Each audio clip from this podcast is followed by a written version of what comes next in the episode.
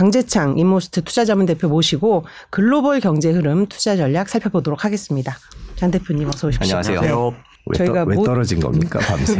최근에 지금 약간 다시 올라가나 싶었다가 다시 계속 흘러내리고 있습니다. 왜 그렇다고 오늘은 보십니까? 그러니까 오늘 아침에 끝난 장이죠. 네. CPI 발표될 때 그러니까 근원하고 차이가 있는 거에 대해서 시장은 어떻게 해석했냐면 네. 그 에너지하고 식품을 뺀 거기 때문에 근원이 네. 에너지하고 식품은 특징이 뭐냐면 공급 관련된 그 움직임이 큰 쪽이에요. 음, 네. 그러니까 시장은 이제 기본적으로는 공급단 문제다 인플레이션이 음. 이거는 알- 인정하고 있는 거죠. 네. 그런데 그 정도 갖고는 충분하게 하락할 수 없으니 왜냐하면 또 중국이라는 또 다른 변수 때문에 이게 조금 꼬였잖아요. 네. 그럼 진짜 인플레이션이 관리가 되는 건지 떨어지는 건지 이렇게 이걸 확인하려면 그런 공급 관련된 거 빼고 수요가 죽는 모습을 음. 통해서 물론 완전 죽어버리면 침체가 온 거니까 네. 그건 아니지만 지금 계속 연준 이사들이 뭐라고 말하고 있냐면 수요를 파괴해서 라도 인플레이션을 눌러야 된다는 얘기를 계속 해왔기 때문에 네. 이 근원 CPI 속에는 수요에 관련된 지표들이 대부분 많이 나타나니까 음. 근원 CPI가 전월 비해서 전월에 0.5 승,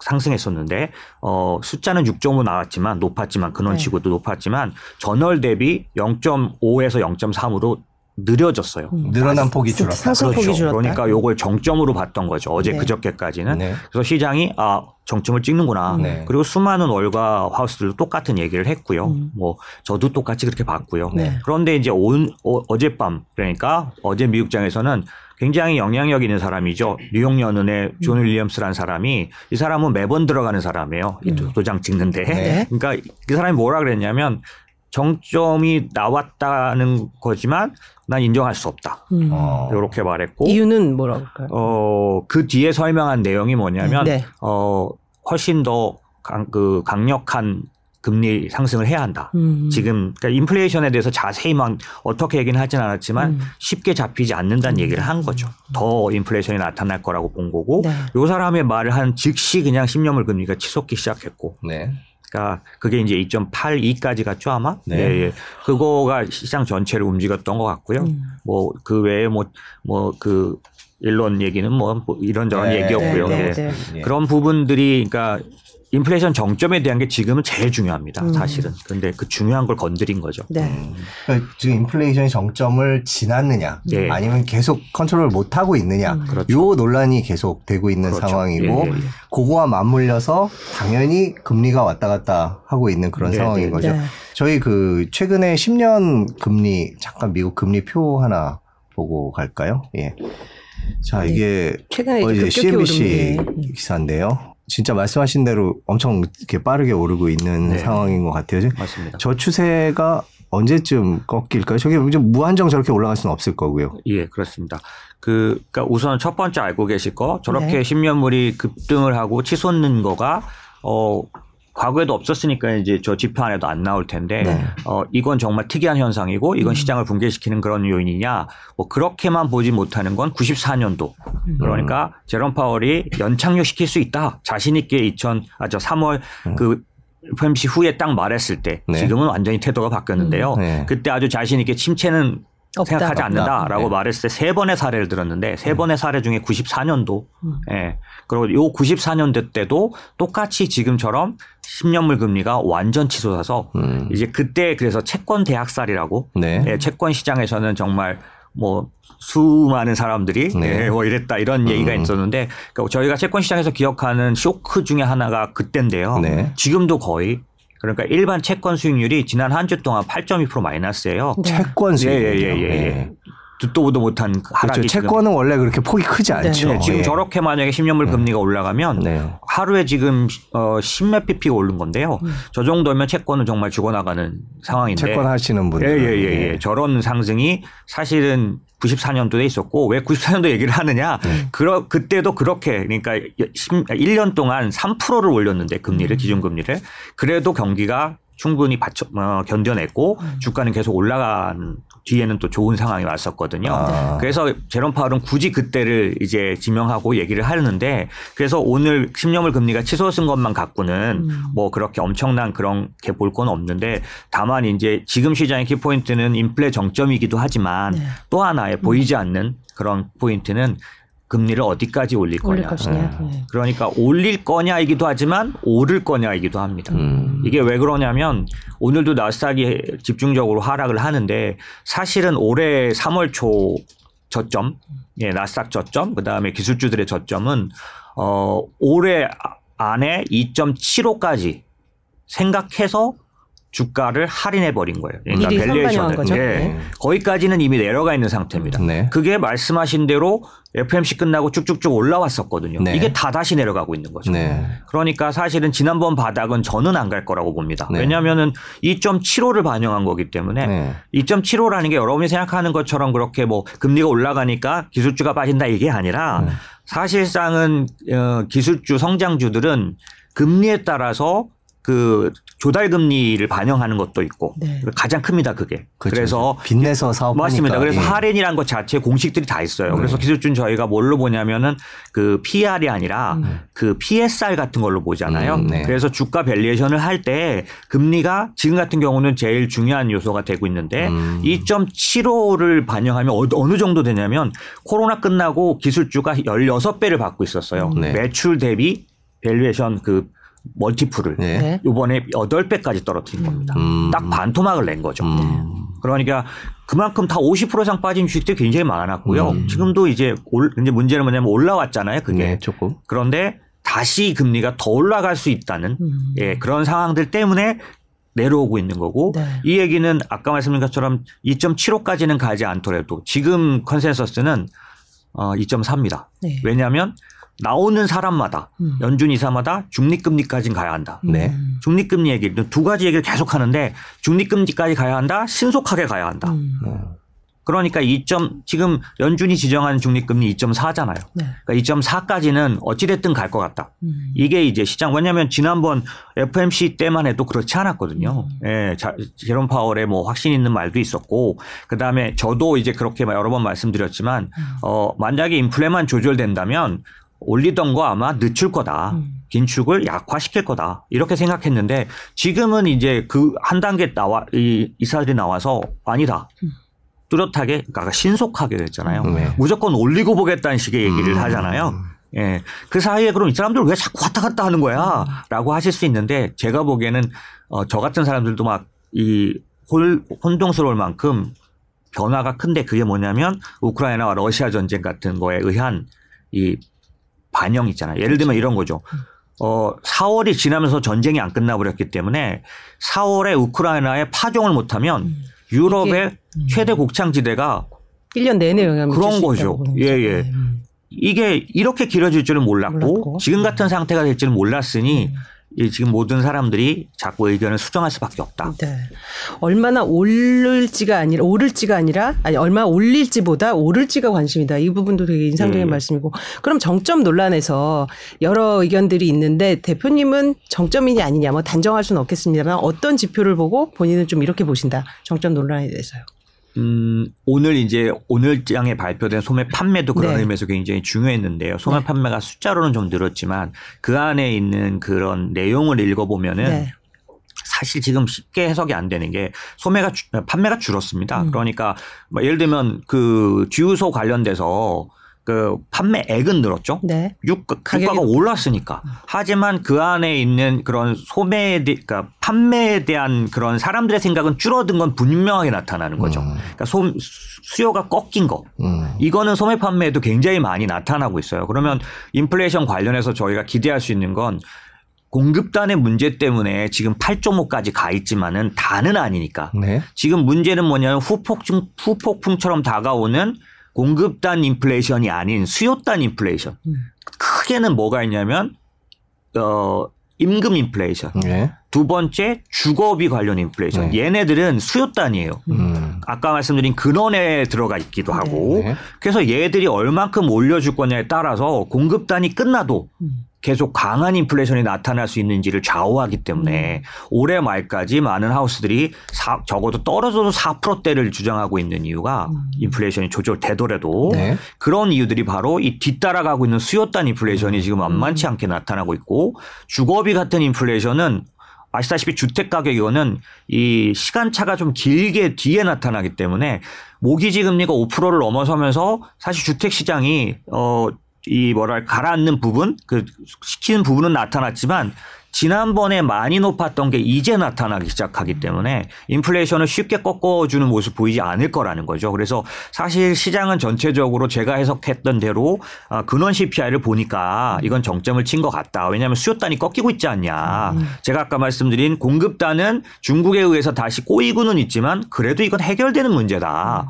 그러면 시간차는 있을 뿐 해결될 걸로 보고 요 부분만 잘 된다면 하반기에 인플레이션은 그렇게 큰 연준에게 위협이 되지 않을 수 있지 않느냐. 이게 이제 큰 시장의 해석이다 보니 제, 저한테 물어보신 대로 제가 해석을 해보자면 저는 아직까지는 정점을 찍었다라고 생각을 하는 쪽이고요. 네. 왜냐하면 수요가 꺾이는 모습들도 충분히 좀 있는 편이라서 있고. 예 그런 부분도 있고 어, 그러면서도 지금 미국 시장 같은 경우는 아주 그 어려운 부분이 뭐냐면 수요가 또 아예 죽어버리면 안 돼요. 어, 그럼 큰일 나죠. 적절하, 네. 적절하게 네네네네네. 안정을 유지하면서 네네네. 과열되지 않는. 맞습니다. 그런데 이제 저희들이 참고하는 것 중에 음, 물가, 인플레이션은 그 자체가 긴축이에요. 음. 그 자체로 긴축 요인이 되는 맞습니다. 거죠. 네. 네. 덜 쓰는 거죠. 네. 네. 덜 소비하는 거고 오늘도 소매 판매에 백화점 매출은 엄청나게 떨어지고 온라인 매출은 계속해서 올라가고 음.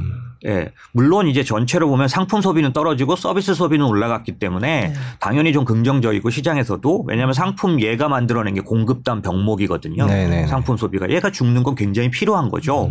하지만 그 같은 소비 중에 온라인 소비는 늘어가고 좀더 아울렛을 이용하는 분위기 뭐 이런 것들이 자꾸 나타난다는 건 음. 어, 수요단이 어느 정도는 생각대로 되고 있다는 거는 음. 나타나는 거죠. 그럼 그 서비스 부분에는 사실 리오프닝이 아직은 본격적으로 반영이 안 되지 않았습니까? 네네. 저희도 사실 우리나라도 다음 주 월요일부터 이제 모든 어, 마스크를 제외한 전면 그, 그 해제가 되는 조치를 취하게 되면 이제 좀 더 본격적으로 이제 뭐 해외도 나가고 또 그런 서비스 수요는 더 늘어날 수도 있을 것 같다는 생각이 드는데. 맞습니다. 네. 그, 그거, 그거에 대한 해석은 네. 미국은 소비가 70% 80%까지 가까이 가는 데라서 네. 이그 서비스 소비 특히 서비스 소비가 그 소비의 70%를 또 좌우해요. 네. 그러니까 지금 말씀하신 건 어, 서비스 소비가 살아서 reopening 때문에 그러면 이거 수요단이 죽는 게 아닌 걸로 보이지? 않습니까? 네. 라고 한다면 사실은 그 약간 좀 그 인플레이션에 차지하는 그런 항목이나 이런 것들이 좀 달라서 음. 사실 서비스 수요가 늘어나는 건 현재 시장에서는 음. 수요가 아, 죽지 않았다는 쪽에 더 가깝게 해석하고 있는 음. 쪽입니다. 그래서 어저께 델타가 굉장히 좋은 그 어닝을 발표를 하기도 했지만 네. 중요했던 건 그들의 컨퍼런스였었어요. 음. 다음 분기 우리가 훨씬 더 좋아질 것 같다. 음. 델타 항공. 예, 그렇게 말하면서 3월의 예약률이 사상 최대였다. 이런 것들은 뭐냐면 사실은 상품 소비는 줄면서 음. 서비스 소비는 살아있 다라는 게 소비가 죽지 않고 여력이 있다. 음. 아직 아직 여력이 이 있다. 그 가, 뭐라 그럴까 가계 자금에 여력이 있다. 네, 요것도 사실은 이 요즘 시장이 그렇게 쉽지는 않은데 네. 어, 사실 여러분들이 좀 참고해서 보신다면 네. 어저께인가 발표했던 JP 모건 제이미 다이먼 회장이 말한 게 굉장히 의미가 있는데요. 네. 이게 뭐냐면은 2분기, 3분기까지는 침체 걱정 안 한다. 음. 지금 음. 충분히 좋다, 미국은. 그런데 여러 가지 문제들이 생긴 것 때문에 4분기 확신할 수 없다. 음. 그다음에 제일 크게 말했던 거 연준이 미국 경제를 침체로 빠뜨릴 가능성은 많이 높아지고 있다. 음. 음. 이게 무슨 말이냐? 경제는 버티는데 네. 침체는 더 강화되고 있잖아요. 네. 과거의 사례들을 보면 어 침체가 그러니까 저 긴축이 긴축이 침체를 가져왔던 경우는 되게 많거든요. 많죠. 근데 왜 연, 왜냐하면 연준의 입장이란 게 있습니다. 음. 그게 뭐냐면 어차피 만약에 인플레이션이 뚜렷하게 조절되지 않는 모습이라면 자기들은 할 바를 다 했다는 걸 해야 될 필요가 좀 있어요. 그래서 무조건 올릴 가능성이 예전에도 좀 있었기 때문에 네. 이번에도 계속 이사들이 나와서 중립금리 중립금리 하는 걸 볼 때 제 느낌은 밀어붙일 것 같습니다. 음. 그런 부분들이 있다 보니 이 사람도 마찬가지. 그게 근데 경기는 괜찮은데 그게 침체를 가져올지 모르겠다. 음. 그런 얘기를 했고 또 그것도 저희가 생각해야 될 부분이고 제가 좀 전에 말씀드리려고 했던 건 이 얘네는 JP 모건은 금융사기 때문에 네. 그 카드 신용카드 소비를 말하거든요. 음. 신용카드 사용액이 두 자릿수 29% 증가했어요. 소비가 살아있다는 거죠. 음. 연체율도 낮고 개인 고객들의 재무 상황도 건전하니까 침체를 걱정할 상황은 아니에요. 그런데 이 문제는 뭐냐면 어 신용카드 대출이 전년 대비 15% 증가했어. 이 얘기는 뭐냐면 정부 지원금이 끝나가는 것 같다는 거죠. 음. 소진된 것 같다는 거죠. 거의 다 쓰고 이제 그렇죠. 빚을 일으킨다는 그렇죠. 거죠. 아직까지 소비는 죽이지 않았지만 소비를 완전히 닫진 않아서 개인들이 하고는 있지만 그 재원이 가게에서 나오지 않으면 그러니까 떨어져서 이제 소진된 거면 이것도 점점점 시간이 갈수록 약해지는 게 아니냐라는 우려를 가질 수 있지 않습니까? 하지만 또 이 사람은 무슨 얘기를 했냐면 개인 고객과 소기업 예금이 15% 늘어났대요. 아, 예금이 예, 늘어났군요. 예, 예. 그 얘기는 아직 현금을 많이 쌓고 있다. 음.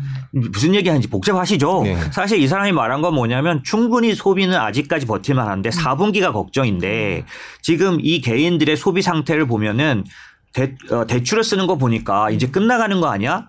이제 쌓아놓은 게 없는 거 아니야? 걱정도 들었는데 예금이 15% 늘어난 거 보니까 아직까지는 괜찮다. 아직까지는 여력이 예, 있다. 아직까지는 괜찮다. 미국의 소비가 죽었다라고 할 정도는 아니라 네. 그다음에 서비스 서비스 소비가 늘어나는 건 그런 면에서는 이제 살아 그렇다고 완전히 죽은 건 아닌 소비는 꺾였지만 꺾였지만 서비스 소비로 이동하면서 여전히 미국을 탄탄하게 하는 건전하게 하는 상태는 있는 것 같다. 요게 이제 결론이고 이 상태에서 연준의 행보가 상당히 걱정스럽다. 네.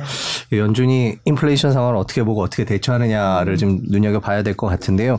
저희 댓글 잠깐 말씀드릴게요. 뭐 대표님께서는 정점이다라고 인플레이션 정점이다라고 말씀을 아직까지는 하신 정점으로 정점으로 판단한다. 판단한다라고 예. 뭐 이제 있는데 뭐 이제 뭐 아직까지라는 얘기는 여전히 변수가 많다는 얘기일 텐데요. 또 저희 댓글에서도 어 정점일까 아닐까에 대해서 뭐 치킨 먹고 싶다 분은 아, 이제 님께서는 예, 아직 정, 네, 아직 정점이 아니지 않을까요라는 의견을 주셨는데 또 이님께서는 중국 상황이 공급대란, 그러니까 공급단에 미치는 영향이 좀 생각보다 클 수 있지 않을까라는 생각, 공급대란 오- 오는 거 아닌가 뭐 이런 얘기를 해주셨어요. 그건 어떻게 보세요?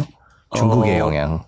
이틀 전에 정점이라고 해석했던 해석 안에는 숫자만 보고 봐, 보- 봐서는 안 된다는 게 기본적으로 깔려 있습니다. 네. 그 안에 항목이 어떻게 변했는지를 봐야 된다는 아까도 네. 제가 근원을 따로 봐야 되고 그렇죠. 근원 안에서 주택은 쉽게 꺼지는 쪽이 아니니까 지난 지난번 지난달에는 근원 안에서도 근원이 0.5가 늘었는데 그 중에 0.2가 주택이었어요. 음.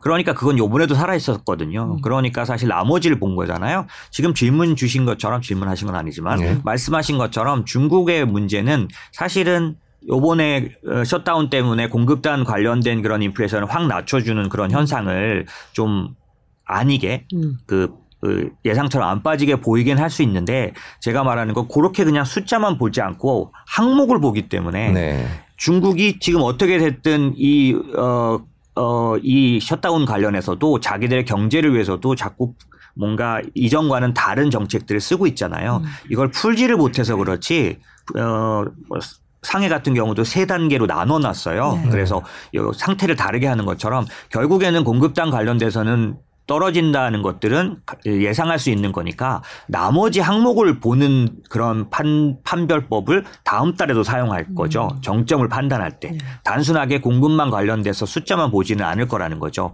그렇게 생각하면 중국 요인을 약간 배제하고 나머지 어, 지속적인 요인들이 얼마큼 계속 하락하냐를 보게 될 겁니다.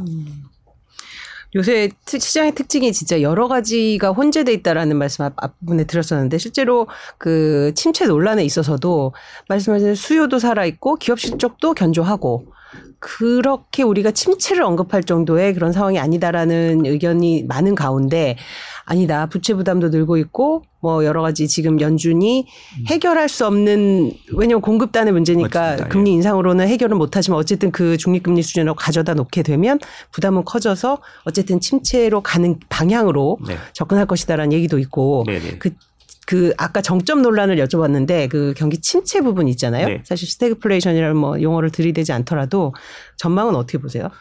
요즘 이제 얘기 될때 네. 사람들은 침체에 빠지냐 안 빠지냐에 음. 관심을 많이 갖고 있는데 저도 질문의 답을 다르게 드리면 안 되니까 네. 뭐 침체 어떤 가능성이나 침체에 대해서 어떻게 보십니까라고 음. 본다면 그거 그거만 말씀을 먼저 드리면 네. 사실은 전 세계에서 미국은 유일하게 침체에 빠지지 않을 수 있는 충분한 여력을 가진 유일한 나라입니다. 네. 침체는 나라마다 다를 거라고 봅니다. 음. 유럽은 정말로 올해 하반기 끝에는 스태그플레이션 걱정을 할 상태예요. 음. 워낙 에너지 의존도라든지 여러 가지 면에서 상태가 굉장히 음. 나쁘고 어려우니까 그런 거 하면은 나 글로벌 국가 중에서 과거하고 좀 다른 거는 뭐 자원 부국들은 상당히 좋은 상태입니다. 네. 그러니까 그런 데들은 침체를 걱정할 부분이 훨씬 적겠고요. 네.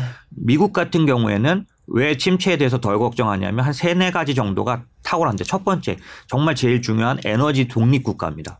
그러니까 원유 같은 경우는 수출 국가로 바뀐 거죠. 그러니까 가계에서 그 워- 에너지 원유가 차지하는 비중이 70년대에는 7%가 넘었어요. 음. 지금은 3% 미만입니다. 영향력이. 네. 그래서 70년대 인플레이션처럼 지금 미국 국가 아, 그 가계가 영향을 받으려면 유가가 170불 가야 돼요. 그러니까 아직 견딜만 하다는 거죠. 네. 쉬- 쉽게 말하면 사람들의 심리는 그거보다 먼저 오그라드니까 난리 난리가 나지만 가계의 능력만 실제로 따지면 견, 견딜만 하다. 미국 같은 음. 경우는. 두 번째는 작년도 재작년도에 엄청나게 쏟아놓은 돈 때문에 아까 네. 제이미 다이몬도 말했지만 가계의 저축이 좀 상당히 음. 쿠션이 있는데 이게 어느 정도 되냐면 그 가처분 소득 대비 8.5배까지 늘어난 건 역사상 처음입니다. 음. 그 현금 예금이랑 이런 거 다 포함해서 현금만 보면 4 trillion이에요. 이것도 정말 역사상 최대 숫자입니다. 네. 그러니까 아직 가계 미국의 가계 능력은 굉장히 이제 음. 충분히 예전보다 훨씬 좋은. 제가 왜 이런 얘기를 하냐면 94년도에 3%를 1년 만에 올리고 음. 매번 52%를 올렸어요. 거의. 일곱 번 올렸는데 연준이 그때도 괜찮았던 이유는 오직 경기였어요. 음. 근데 그 경기도 사실은 기대감이었거든요. 네. 근데 지금도 마찬가지 그때처럼 충분하다라고 보기는 저보고 그냥 딱 들이대고 말씀하시면 그때만큼 좋지는 않은 것 같긴 음. 해요. 하지만 유- 아, 드물게 아주 좋은 상태에서 음. 이런 상황을 맞은 건 분명히 맞습니다. 미국에게 있어서는. 음. 그래서 저에게 물어보시면 저는 어 당연히 다른 데들처럼 올해 말까지 침체 걱정은 안 한다라는 거고요. 어, 미국에 한해서는 저희가 네. 미국 투자한다라고 하면 음. 그렇게 보고 있고요. 다만 연준의 긴축이 만약에 아까 중립금리 2.4를 간다라고 했는데 가버리면 저는 생각이 다른 게 실제 중립금리는 그거보다 낮습니다. 음. 항상 연준은 중립금리를 좀 과하게 잡은 편이에요. 네. 2018년도에도 어 3.0을 그러니까 중립금리를 2.7 정도로 본 건데 2.7 가자마자 무너졌어요 시장이. 음, 그래. 그러니까 사실 조금 조금 더 과하게 잡다 보니 제가 계산하기엔 중립금리가 2.0 이하일 것 같습니다. 음. 그러니까 2.4를 올려버리면 무리해지는 거죠. 음. 예. 그러니까 사실 끝으로 가면 만약에 연준이 여기서 속도 조절이 안 나온다면 음. 저는 QT를 같이 하기 때문에 속도 조절이 반드시 나올 거라고 봅니다. 음. 그러니까 거의 뭐 4분기 가서라도 네. 하지만 안 그렇다면 끝에 가서는 굉장히 힘들어지는 상황이 음. 올수 있다. 이렇게 생각하고 있고요. 하나만 더 말씀드리면 네. 침체가 오냐 안 오냐보다 음. 이런 상황을 오- 투자자는 어떻게 그렇죠. 할수 있냐. 예를 들면 침체 가면 무조건 폭락이냐. 뭐 이렇게 가다가 침체 빠졌어 그러면 뚝 떨어지는 거냐. 네. 아니면 침체면 그 전에 계속 빠져가지고 침체 선언되면 이미 50% 하락한 상태냐. 음. 뭐 이런 게 굉장히 중요하죠. 네. 네, 그래서 이 얘기로 이어가야 될 것 같아요. 그죠? 결국은 지금 청취자분들도 자, 무슨 뭐 꼭 다 주주분들은 아닐 수도 있지만 이런 장에서는 어떻게 투자를 해야 되고 네. 어, 특히 이제 미국 주식 투자하시는 분들 입장에서는 미국 시장은 괜찮다고 하는데 또 지금 사실 여러 가지 기술주들도 조정을 많이 받았기 때문에 사실 불안한 상황이고요. 그 미국 시장 전망은 지금 한 중 후반기 뭐 이렇게 좀 나눠서 해볼까요? 어떤? 아니 질문이 음.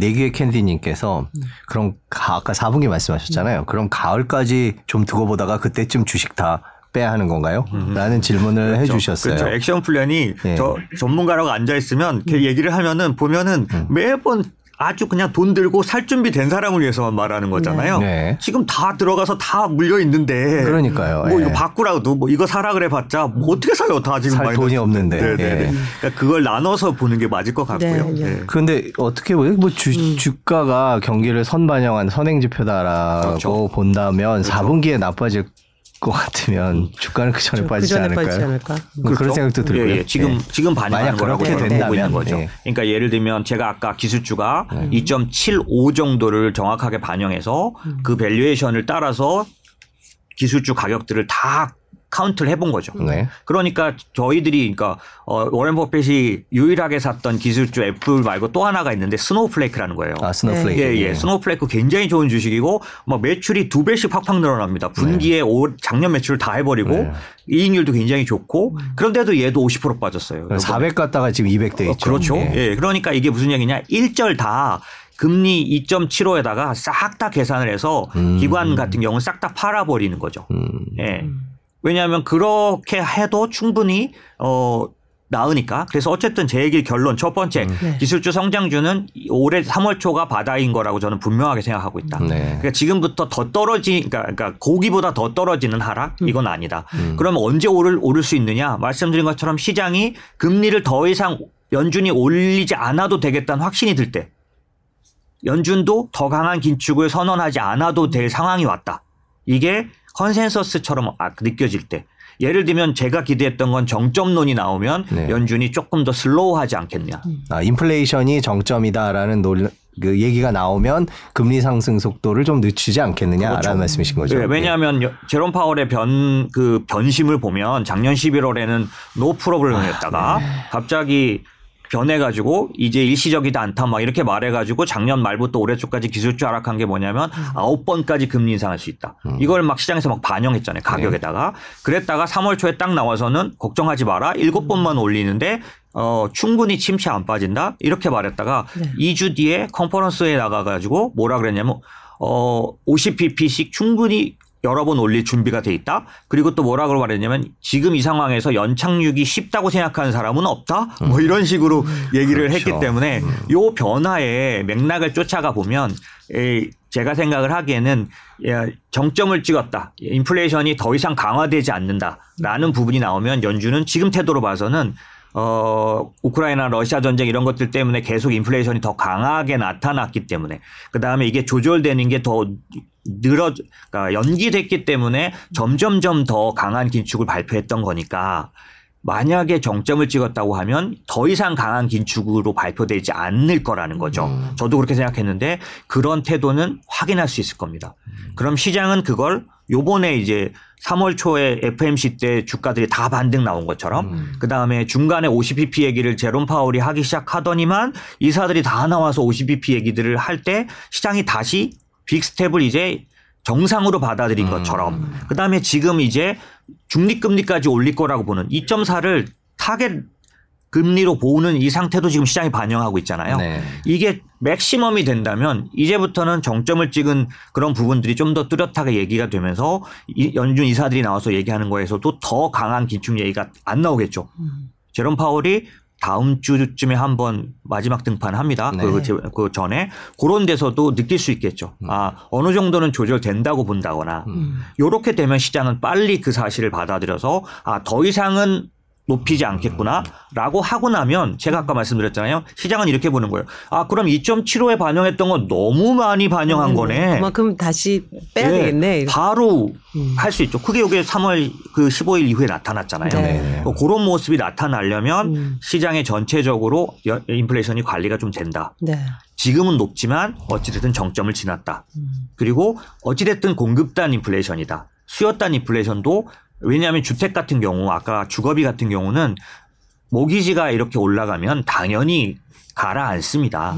다만 시간차가 있는 거잖아요. 그러니까 이런 것처럼 예상이 되는 것들도 것들은 시장이 다 알고 있어요. 음. 그러니까 말씀드린 건 중요한 건 연준의 의도잖아요. 네. 연준의 생각이잖아요. 그럼 그들도 그런 코멘트들을 통해서 아, 더 이상은 강력하게 나갈 필요가 왜냐하면 이제 그렇다고 안 한다고 말은 못 해요. 왜냐하면 지금 최대한 그러니까 연준은 맥시멈 강하게 말할 수밖에 없는 때입니다.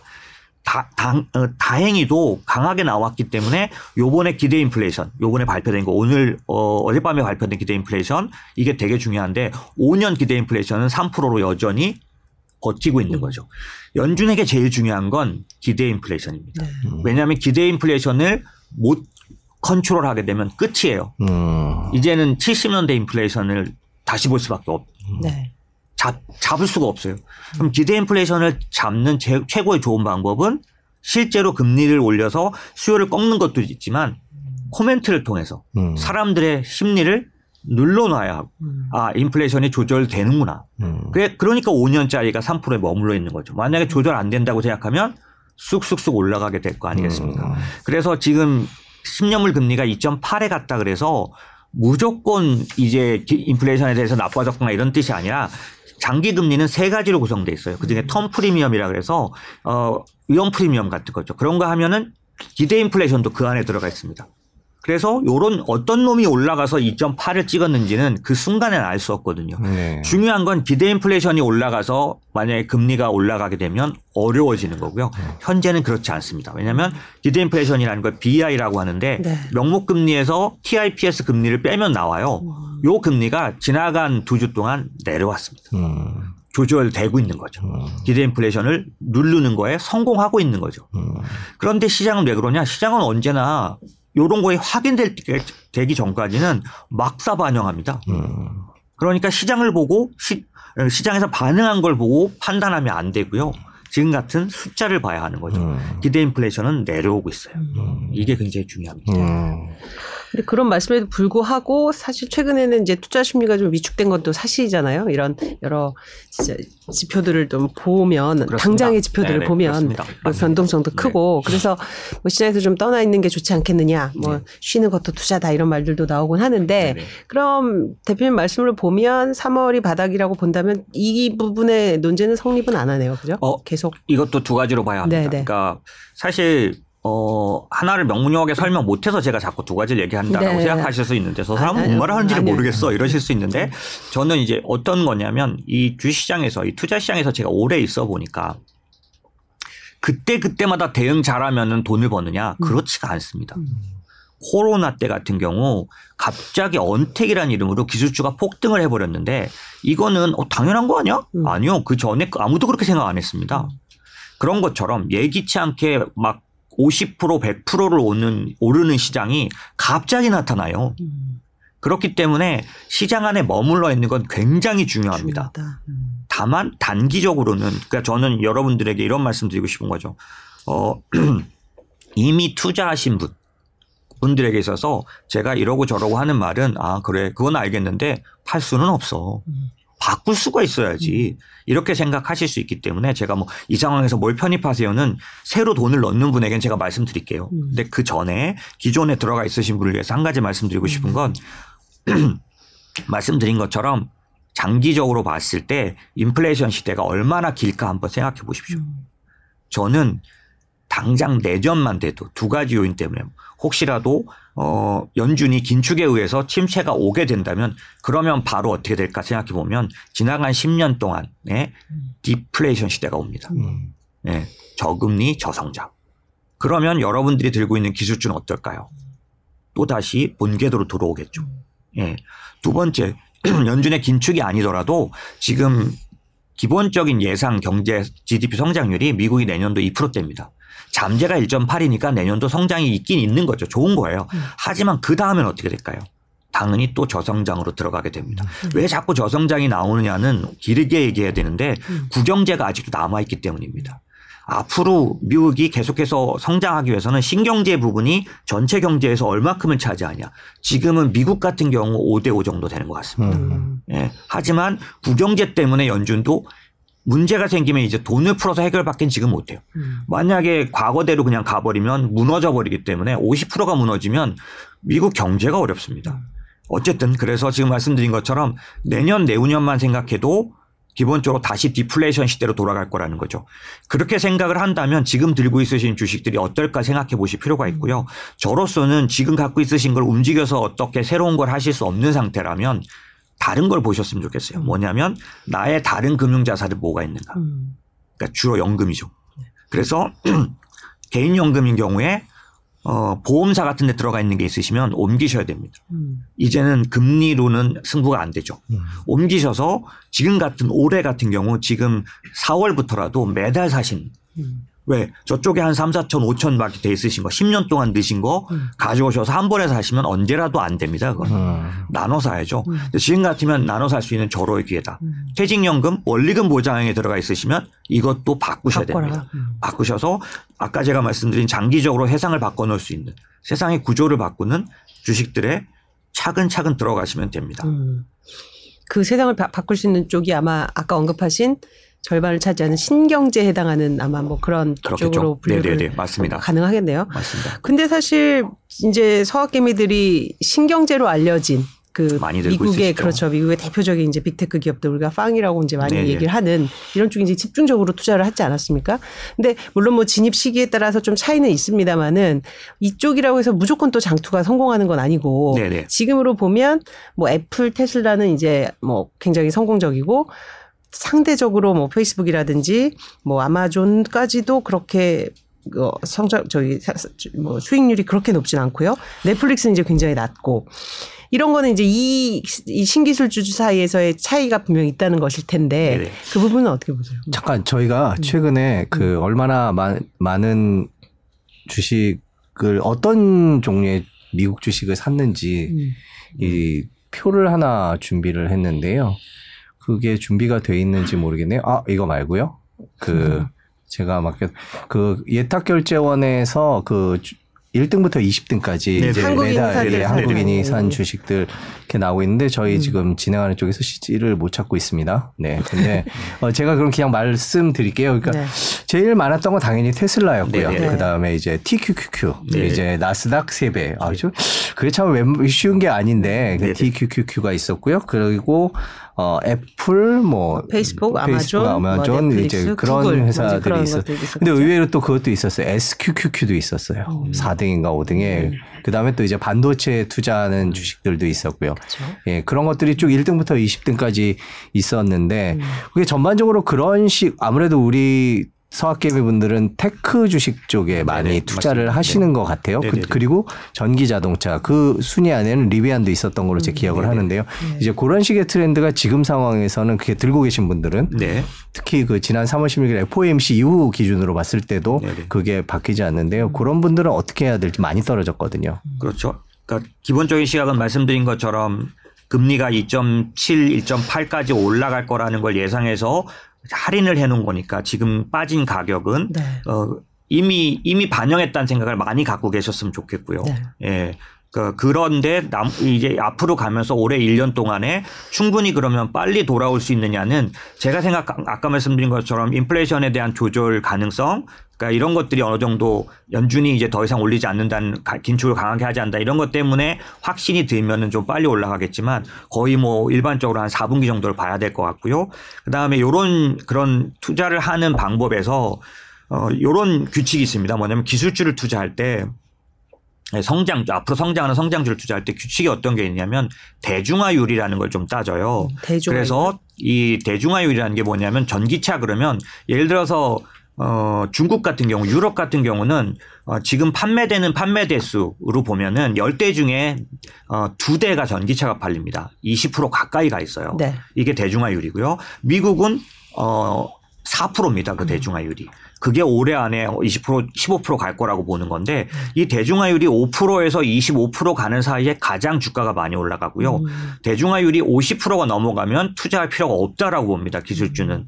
그런데 big tech들은 대부분의 사업들이 이미 대중화율이 상당히 높은 데 들어가 있기 때문에 안정적인 반면에 어, 상당한 upside나 이런 건 좀 작은 편이고 새로운 그런 투자들을 계속 하고 있기 때문에 big tech 유- 보유하는 건 괜찮죠. 네. 다만 제가 추천을 드리고 싶은 건 뭐냐면 종목으로 갖고 있을 때 충분히 대가를 치르려면 5%에서 25% 정도 사이에 사야 되는 거니까 쉽지가 않아요. 제가 추천드리고 싶은 건 그래서 종목이 아니라 산업을 사라는 거예요. 음. 섹터 혹은 테마. 왜냐하면 아까도 말씀드린 것처럼 이 어떤 기업이 리비안이 메이저가 될지는 아직은 모릅니다. 그러나 5%에서 20%를 가는 사이에는 어느 정도 수익을 주기 때문에 산 거는 틀림없이 문제가 있으시진 않지만 혹시라도 이제부터 투자를 하시거나 좀 더 바꾸시고 싶으시면 전기차 업종에다 투자하는데 상세하게 투자할 수 있는 부분이 요즘 ETF로 많이 나와 있어요.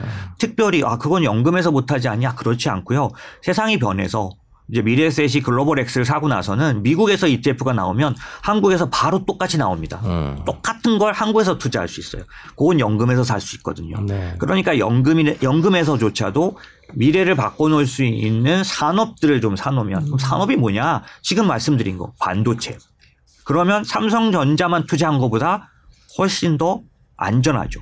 그런 부분들이 있고 전기차 이런 식으로 사이버 보안 이런 식으로 투자를 해놓으면 2년 3년 단위 정도로 투자하시면 상당히 괜찮은 수익을 내실 수 있고 연금에서 투자하실 수 있는 가능한 상태고 뭐 요렇게 보시면 될 것 같습니다. 그 대중화율이 사실 제가 아까 질문 드렸던 거하고도 일맥상통하는 것 같아요. 그러니까 지금 페이북 같은 경우도 그렇고 OTT도 다 이제 대중화율이 굉장히 많이 높아서, 보급돼서 예, 50% 이제는. 넘은 네, 상태고 맞습니다. 그러다 보니까 이 빵이라고 해도 장투 대상은 지금 아닌 거고요. 상대적으로 지금 리비안 같은 경우는 오, 아, 아예 아예 5, 낮죠. 미만이기 예, 때문에 예. 그런 것 같고 그런 대중화율이라는 그 컨셉을 보면 어, 성장 폭을 가늠할 수 있기 때문에 굉장히 네네. 투자에 좋은 그 기준이 될 수 있을 것 같다는 생각이 듭니다. 투자 방법을 그 대신 네. 굉장히 어, 리스크가 좀 있겠죠. 네, 네. 대중화율이 낮은 상태에다 투자할 때는 음. 어, 투자 성과는 상당히 커질 수 있는 반면에 내가 선택한 종목이 소외돼 버릴 경우 음. 반대의 결과가 올 수 있으니까 있습니다. 그래서 저는 대중화율이 낮은 투자를 할 때는 좋은 투자이지만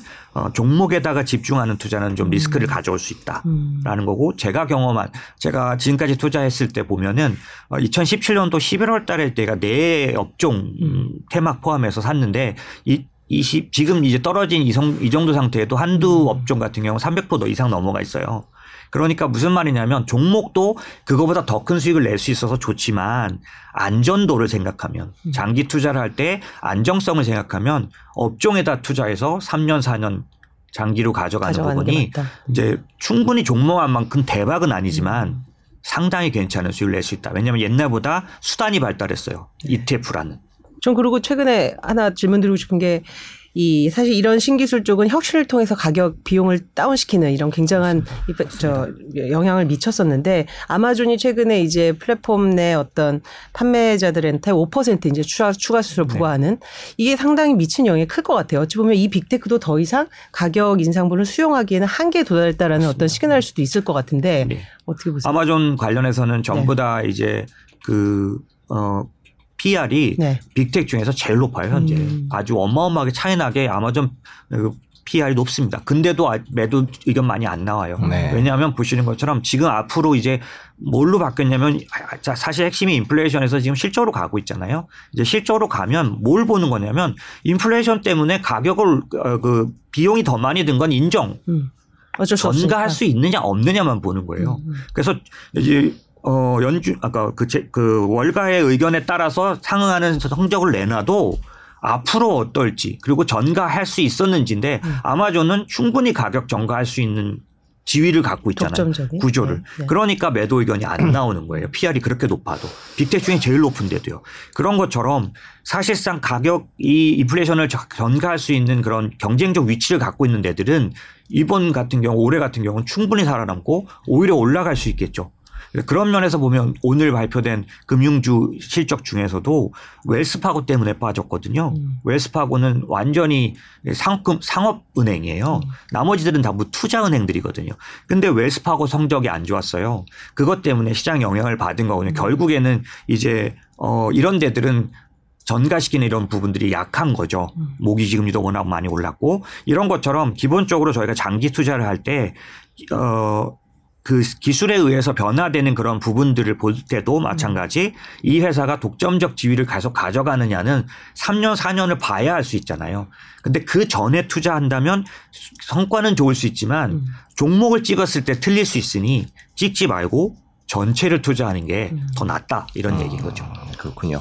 그럼 이런 가격 인상기에 인플레에서는 매출이라는 우리가 보통 매출 얼마 올렸다 뭐 맨날 이렇게 보잖아요. 매출 말고 뭐 어떤 지표 영업이익을 보라든지 영업이익이죠. 지금은 음. 지금 실적 발표 네. 막 네, 나오고 네, 있는데 그렇죠. 그러니까 매출로 몇 프로 올라간 거는 음. 왜냐하면 인플레이션은 매출 증가를 그냥 가져와요. 기본적으로. 네. 예. 그렇기 때문에 매출이 올라간 건 의미가 없고요. 음. 그 매출 안에서 마진율, 영업이익률이 올라간 거 음. 이게 굉장히 중요해요. 왜냐하면 전가했다면 올라가겠죠. 네.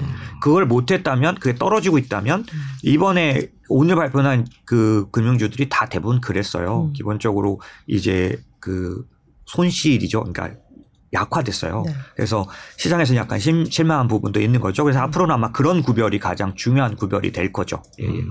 그 지금 섹터 얘기를 계속 해주셨으니까 저희가 어, 댓글에 어, 남자 아나운서는 기분이 안 좋으신가라는 등 저희가 아까 도표를 못 드려서 도표 어디 갔는지 아. 카톡을 하느라고 약간 또이 약간 예, 그 아, 아, 아, 질책하는 아, 예, 느낌으로 그러니까요. 들었는데 아, 예, 그런- 조심하도록 하겠습니다. 예, 그 표가 없어 표 어디 있는지 찾느라고 제가 잠깐 네. 딴짓을 했는데 네. 또 그걸 또 보시고 말씀을 해주셨네요.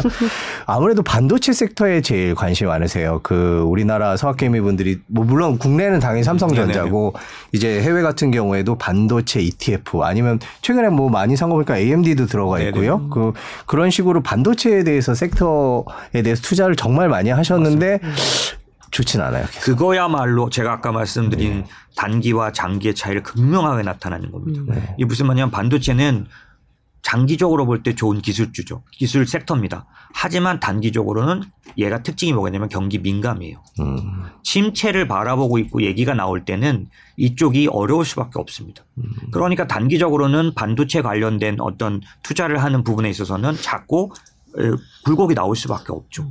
왜냐하면 공급망도 걸려 있지 뭐 이런 저런. 그래서 최근에 엔비디아도 막 가격이 또 조정을 아, 하고. 엔비디아도 어, 제도 많이 떨어졌던데 예, 뭐 떨어지면 200대 많이 초반까지. 내려왔는데. 예, 예. 근데 전망이 나빠서만은 아닐 거고요. 네. 그 다음에 극심한 경쟁. 그게 뭐냐면 이제 반도체 쪽에서는 어느 회사를 선택했을 경우 약간 실패가 될 수 있는 이유가 너무 경쟁이 생각보다 다른 차원으로 갑니다. 예를 들면 TSMC는 전체 파운드리에서 30%가 넘어요. 거의 40% 점유율이고 삼성전자는 10%를 좀 넘습니다. 그런데 이 두 개의 양강 시장에서 인텔이 들어오고 있는 거잖아요. 앞으로 2년 뒤에는 인텔이 어느 정도의 역할을 할지에 대해서는 미국의 플레이어들이 미국의 회사들이 전부 인텔에게 만약에 파운드리를 밀어줄 경우는 사실 삼성전자에게 상당한 위기가 될 수 있잖아요. 2년 뒤 일이지만은. 그러니까 그런 것처럼 어떤 회사를 선택했을 때 리스크가 반도체 쪽에도 지금 상당히 발- 많이 나타나고 있는 거죠. 그런 면에서는 어, 아까 말씀드린 섹터 투자라는 건 조금 더 좋은 그런 결과를 낼수 있고 다만 성과가 아주 막 surprise하고 뭐 높, 막 대박이고 이건 그렇지는 않습니다. 네.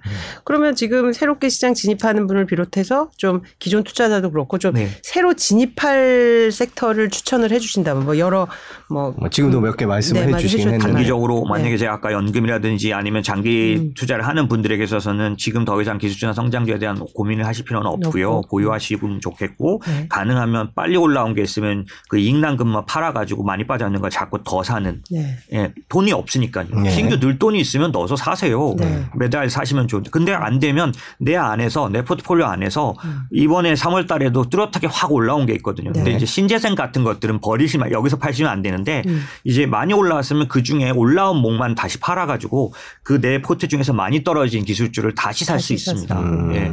그 안에서 사실 rebalancing이란 단어는 그런 변화를 말 하는 거예요. 그 안에서 많이 올라온 거 팔아서 많이 빠진 걸 사는 거. 이게 rebalancing의 뜻이거든요. 그런 거를 하실 수 있고요. 지금 말씀하신 대로 새로 시작하는 사람이라면 꼭 명심하실 게 있습니다. 인플레이션이 단기적이지 않아요. 그러니까 1년 이상 갈 것 같습니다. 두 가지 이유 때문에. 첫 번째, 예를 들어서 지금 러시아와 우크라이나 전쟁으로 불거진 에너지, 자원, 농산물 가격이 올라서 인플레이션이 많이 나타납니다. 그런데 만약에 전쟁이 끝나면 어떻게 될까 생각해도 제재는 계속됩니다. 음. 왜냐하면 이번 러시아, 러시아 우크라이나 전쟁은 뭐의 시작이냐면 에너지 패권 전쟁. 네. 두 번째, 자원 전쟁, 신냉전.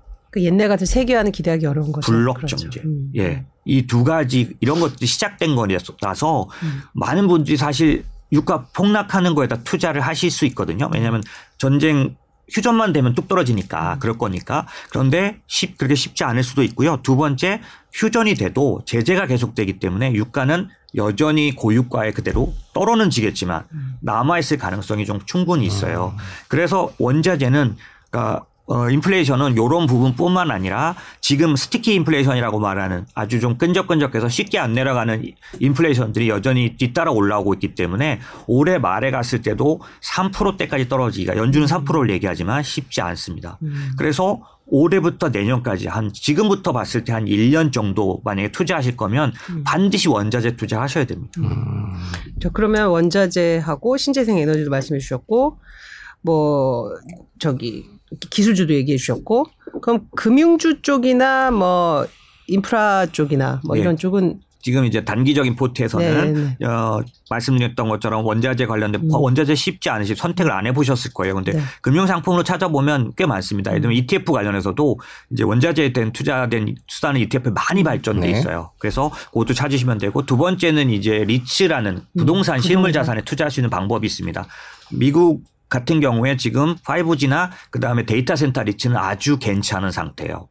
어, 그래서 음. 그런 것만 사실 수 있는 뭐 그런 ETF들이 따로 있고요. 미국 전체 리츠를 사시는 것도 괜찮겠고 여러분들이 잘 모르시는데 한국 리츠 이 상장돼 있는 거 하나 있습니다. 음. 그래서 타이거 어 부동산 임, 어, 리츠 부동산 인프라 음. 요런 경우도 음. 지금 한국은 리츠 시장이 이제 막 커가는 시장이라 굉장히 좋은 모습이에요. 음. 꾸준히만 사시면 정말 좋을 것 같은데 그런 것도 꼭 편입을 하셨으면 좋겠고 음. 세 번째는 어 배당형이 좋습니다. 배당. 지금 다 배당형이잖아요. 그래서 배당형이 좋다고 하면 주식도 자사주 외인 많이 하고 그다음에 배당 많이 주는 음. 그런 쪽에 고배당 관련된 ETF 같은 것들 사시는 거가 저는 이제 1년을 보신다면 더 좋을 것 1년을 같다라는 본다면? 거고 네. 주식 중에서는 이런 시기에 많이 올랐던 건 두 가지입니다. 유틸리티하고 음. 필수 소비재예요. 음. 예, 그러니까 1년짜리는 짧기 때문에 짧은 기간 운용하실 때는 무조건 자산 배분과 다각화가 매우 중요하고요. 네. 2년 이상 3년 이렇게 하실 때는 아까 말씀드린 것처럼 이게 1년이 지나고 때 세상이 바뀔 거고 바뀐 거에 맞춰서 하- 한다고 하면 그렇게 빨리 바꾸실 필요 없다라는 거. 그래서 기술주 같은 것들을 나누실 때는 아예 포트를 나누시는 게 사 람이 음. 한 군데다 넣고 막 이렇게 분리해서 잘 계산을 못 해요. 아예 따로 갖고 있으셔야 너무 불행해지지 않으시는 거죠. 예. 왜냐하면 좋은 것도 있으니까. 네. 그리고 또 하나 제가 꼭 말씀드리고 싶은 거. 만약에 연준이 94년도와 똑같이 경우를 생각해도 마찬가지인데 지금은 인플레이션을 잡기 위해서 무조건 올린다면 결국 보험적 금리 인하를 써야 될 겁니다. 2019년 19년대 제롬 파월이 18년도 12월에 금리 올렸다가 바로 무너져 버려서 아. 중립 금리를 넘어 버리는 바람에 무너져 버려서 세 번을 인슈런스 컷이라는 아, 이름으로 그걸 보험적 금리 인하. 예, 보험적 금리 인하라고 세 번을 했습니다. 이게 어디서 온 거냐? 94년에서 온 거예요. 네. 94년 때도 3%를 올렸는데 거의 50bp씩 7번을 올렸는데 그 뒤에 바로 금리 인하를 세 번 했어요. 그러니까 그런 것들이 올 수도 있습니다. 내년 정도 되면 음. 만약에 그렇게 됐을 때 금리 인하를 하면은 또 다시 이제 기본적으로 음. 기술주들은 엄청나게 날아가겠죠. 음. 아까 말씀드린 여, 8배 계산했던 게 또 다시 9배, 10배, 20배 음. 멀티플을 받게 되니까요. 그 이제 제가 말씀드리고 싶은 건그 얘기를 하려는 게 아니라 네. 그럴 때 같이 올라갈 자산을 내가 갖고 있느냐. 음. 지금 막 날렵하게 왔다 갔다 하면서 이걸 하실 수 있을 것 같지만 그렇지 않습니다. 음. 뉴스 보면서 투자해서는 그렇게 할 수 없어요. 음. 아예 처음부터 내년도라도 음. 내후년도라도 뭔가 그런 코로나 때 얼마나 안타까우셨어요. 음. 그렇게 떨어진 상황에서 사지 못했다. 음. 다 올라가고 들어가셨잖아요. 음. 근데 저는 사실 그거보다는 미국 사람들, 그 사람들은 주가가 오르면 30%의 자기 자산이 같이 올라요. 음. 항상 보유되고 있으니까. 401k나 뭐 이런 것들 네. 다 들어가 연금에 있기 다 때문에. 들어가 있기 예, 때문에 들어가 있기 그렇죠.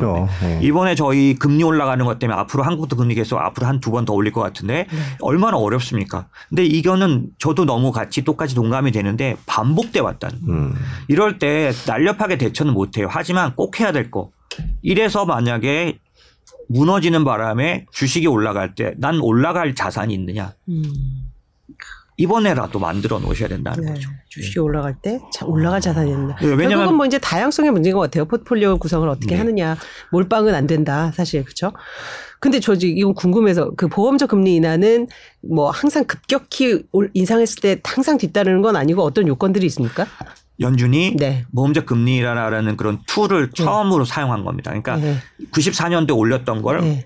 그거를 이 2019년도에 불러 올려서 네, 제롬. 파월이 다시 그거를 설명하고 네. 이거는 절대 침체 때문에 하는 게 아니다. 음. 이건 그냥 보험적으로 미리 그냥 insurance로 cut한 거다. 음. 이렇게 말하면서 세 번을 내린 거죠. 그때 너무 아, 네, 올렸다라는 그런 차원인 걸 거죠. 자인하는 건. 아니에요. 거죠. 아니에요. 인정하는 그쵸? 거죠. 인정하는 것 때문에 같더니 너무 올린 것 같은데 뭐 약간 그런 느낌. 그래서 예. 저는 2019년도에 제가 이제 영상도 많이 있어요 이것도 음. 이제 막 설명할 때는 이건 아주 제롬 파월을 저 별로 안 좋아했는데 네. 그 사람 굉장히 용기 있는 행동이다. 음. 누구도 자기 잘못을 쉽게 인정 안 하고 덮고 가요. 음. 연준은 주로 그렇습니다. 네. 자기 잘못이 아니다. 음. 예, 이렇게 하는 편이에요. 지금 도 러시아가 생겼기 때문에 바이든이 신나게 이제 인플레이션은 쟤 때문이야 하고 그렇죠. 있잖아요. 사실 이 인플레이션은 미국이 만든 겁니다. 제가 보기엔 뭐 그 얘기는 더 이상 하지 말고. 네. 네. 그래서 지금 말씀드린 것처럼 기본적으로 연준이 그걸 인정한 건데 이번에도 그럴 가능성도 내년에 있을 수 있다. 그 이미 툴들을 갖고 있어요. 예를 네, 들면 네. QT를 할 거잖아요. 네, 네. 5월 혹은 6월부터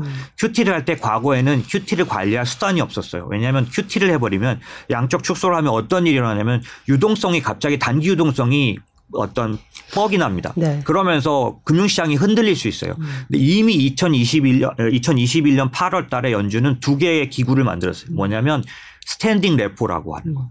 그 다음에 그 외국 우리나라 한국은행처럼 그러니까 외국 은행들도 미국 국채를 담보로 돈을 빌릴 수 있는 그 제가 용어가 F로 시작하는 standing repo 제도를 또 하나 만들었어요. 요런 것들이 연준이 tool을 쓸 때 예전처럼 그렇게 어찌 될지 모르는 상태가 아닌 음. 이미 어느 정도는 운용할 여력을 가진 상태로 쓰는 거예요. QT도 마찬가지 insurance cut도 지난번에 했던 경험이 있기 때문에 충분히 지금 쓸 수 있는 툴 안에 두고 있다라는 얘기죠. 예. 왜 그러냐? 왜, 아, 그렇게 할 거 왜 올려 도대체? 음. 말씀드렸잖아요. 심리를 꺾으려면 무조건 강한 긴축이 나타나야 한다. 음, 아까 신속한. 네네. 그리고 음. 지난주에 연준 인사들이 뭐라고 말했냐면 만약에 주가가 안 빠진다면 연준이 주가를 빠뜨려서라도 그 인플레이션 잡아야 된다고 했잖아요. 무서운 말이죠. 네. 예, 그럴 정도로 바로 내릴지언정 무조건 올려서 꺾어야 한다라는 거예요. 그리고 자기들이 책임을 다했다라는 거를 보여주려면 다시 내릴지언정 올려야 되죠. 세 번째 올렸어야 내릴 수 있죠. 음, 그렇죠. 여력이 있어요. 내일 여력이 있어야 되는 그렇죠. 거죠. 그러니까 올해 안에 빠르게 올리면 내릴 수 있죠. 예. 저기 내규의 캔디님께서 대표님 방송 다시 보면서 메모하면서 봐야겠네요라고 네. 써주셨는데 어, 단어들이 조금 어려운 건 사실이에요. 네. 죄송합니다. 제가 아닙니다. 제가 당 아니요, 대표님 저- 팬이 된 지가 몇 년이 됐는데 저도 처음에 들었을 때는 이게 약간 찾아보면서 하고 그랬는데 지금은 너무 이제 귀에 쏙쏙 잘 들어오거든요. 그러니까 제가 그 저기 또 매달 이제 그 인모스트 투자자분 라이브도 하고 질문도 네, 받고 그러시거든요. 이제 그러면서 이제 설명하시는데 이게 용어 자체가 영어도 많고 또 뭐 금리에 관한 이야기고 채권에 관한 이야기라 이제 예, 쉽지 않은 것도 사실인 것 같아요. 그래서 다시 반복적으로 예. 그래도 한 지난 2년간 우리 구, 구- 뭐 주식 투자자들의 그 금융 지식에 대한 수준은 많이 엄청 많이 높아졌어요. 높아졌어요. 진짜. 예. FOMC를 네. 밤에 실시간으로 이제 막 분석을 하고 장단기 금리 차 역전에 대해서 뭐 특별히 이제는 용어 설명을 안 네, 하시더라고요. 네. 처음에는 장단기 금리 차 역전에 대해서 뭐 한참 설명하고 그랬는데 이제는 다들 아시는 분 그걸 아시는 분들이? 많아졌더라고요. 저는 어떤 면을 보냐면 그 얘기는 우리가 많이 공부한 거고요. 그만큼 무슨 얘기일까 정보가 대칭성을 가지는 거예요. 이제는 시차 없이 모두에게 spread 됩니다. 네. 뒤집어 말하면 돈을 따려면 수익을 내려면 예전처럼 뭐 그런 먼저 아는 정보로는 불가능해요. 예, 어떻게 해야 될까요? 그러니까 데이터를 모으면 knowledge가 돼요. 음. 난리지들이 모였을 때 어, insight가 되거든요. 네, 네. 그런 식으로 지금은 단순한 뉴스만으로는 수익 못 냅니다. 음. 그걸 이기겠다고 사고 파는 걸로 자꾸 대응하시는데 안 됩니다. 지금. 제가 수익을 못낼 이유가 있었네요. 아, 그러니까 소식 듣고 막 네. 파- 사고 팔고 질문 하나만 더. 저희가 네. 또한 시간 넘었는데 네. 마지막으로 네. 제가 항상 마지막으로 몇 개 여쭤보는데 그 아까 원자재 얘기도 해주시고 신재생 에너지 음. 얘기도 해주셨어요. 근데 이제 어. 아, 저 청국장님이신가? 정국장님이신가? 예, 잘 안 보이는데 글씨가 작아서. 음. 펀드 중에 유일하게 원자재 펀드 수익만 30%인데, 네. 뭐잘 하신 거죠. 뭐 네. 대표님께서 지난번에도 원자재 얘기해 주셨는데 30%나 내셨는데, 이거 팔고 지금 마이너스인 기술주로 갈까요? 뭐 약간 그런 얘기를 네, 해 아주 주셨어요. 좋습니다. 네, 그 그럼 대신 아까 말씀하신 매도는 대로 네. 그죠. 50%씩 하는 게 좋습니다. 먼저 50% 팔아서 바꿔 놓으시고요. 네. 아, 이게 흐름이 괜찮다 생각하시면 또 네. 그거에서 반을 팔아서 바꾸시고 이렇게 하시는 게 좋고요. 싹 팔아서 또 이렇게 하시는 것보다는 아, 그렇죠. 네, 네, 좀 네. 나눠서. rebalancing이라는 단어를 굉장히 이제 잘 설명해 주신 게 이만큼을 오른 것만큼 아주 좋으신 그렇죠. 생각입니다. 네. 아 그렇군요. 네. 그 변영자님께서 제가 좋아하는 장재창 대표님 감사합니다라고 해주. 저 네. 좋아합니다. 네. 예. 오늘 장시간 감사드리고요. 뭐 계속해서 지금 아까 1년 쉽게 사그라들지 않을 것이다 전망처럼 저희가 계속 어, 주기적으로 모시면서 그 그때마다의 시장 상황을 좀 분석을 듣도록 하겠습니다. 오늘 감사합니다. 네, 감사합니다. 감사합니다.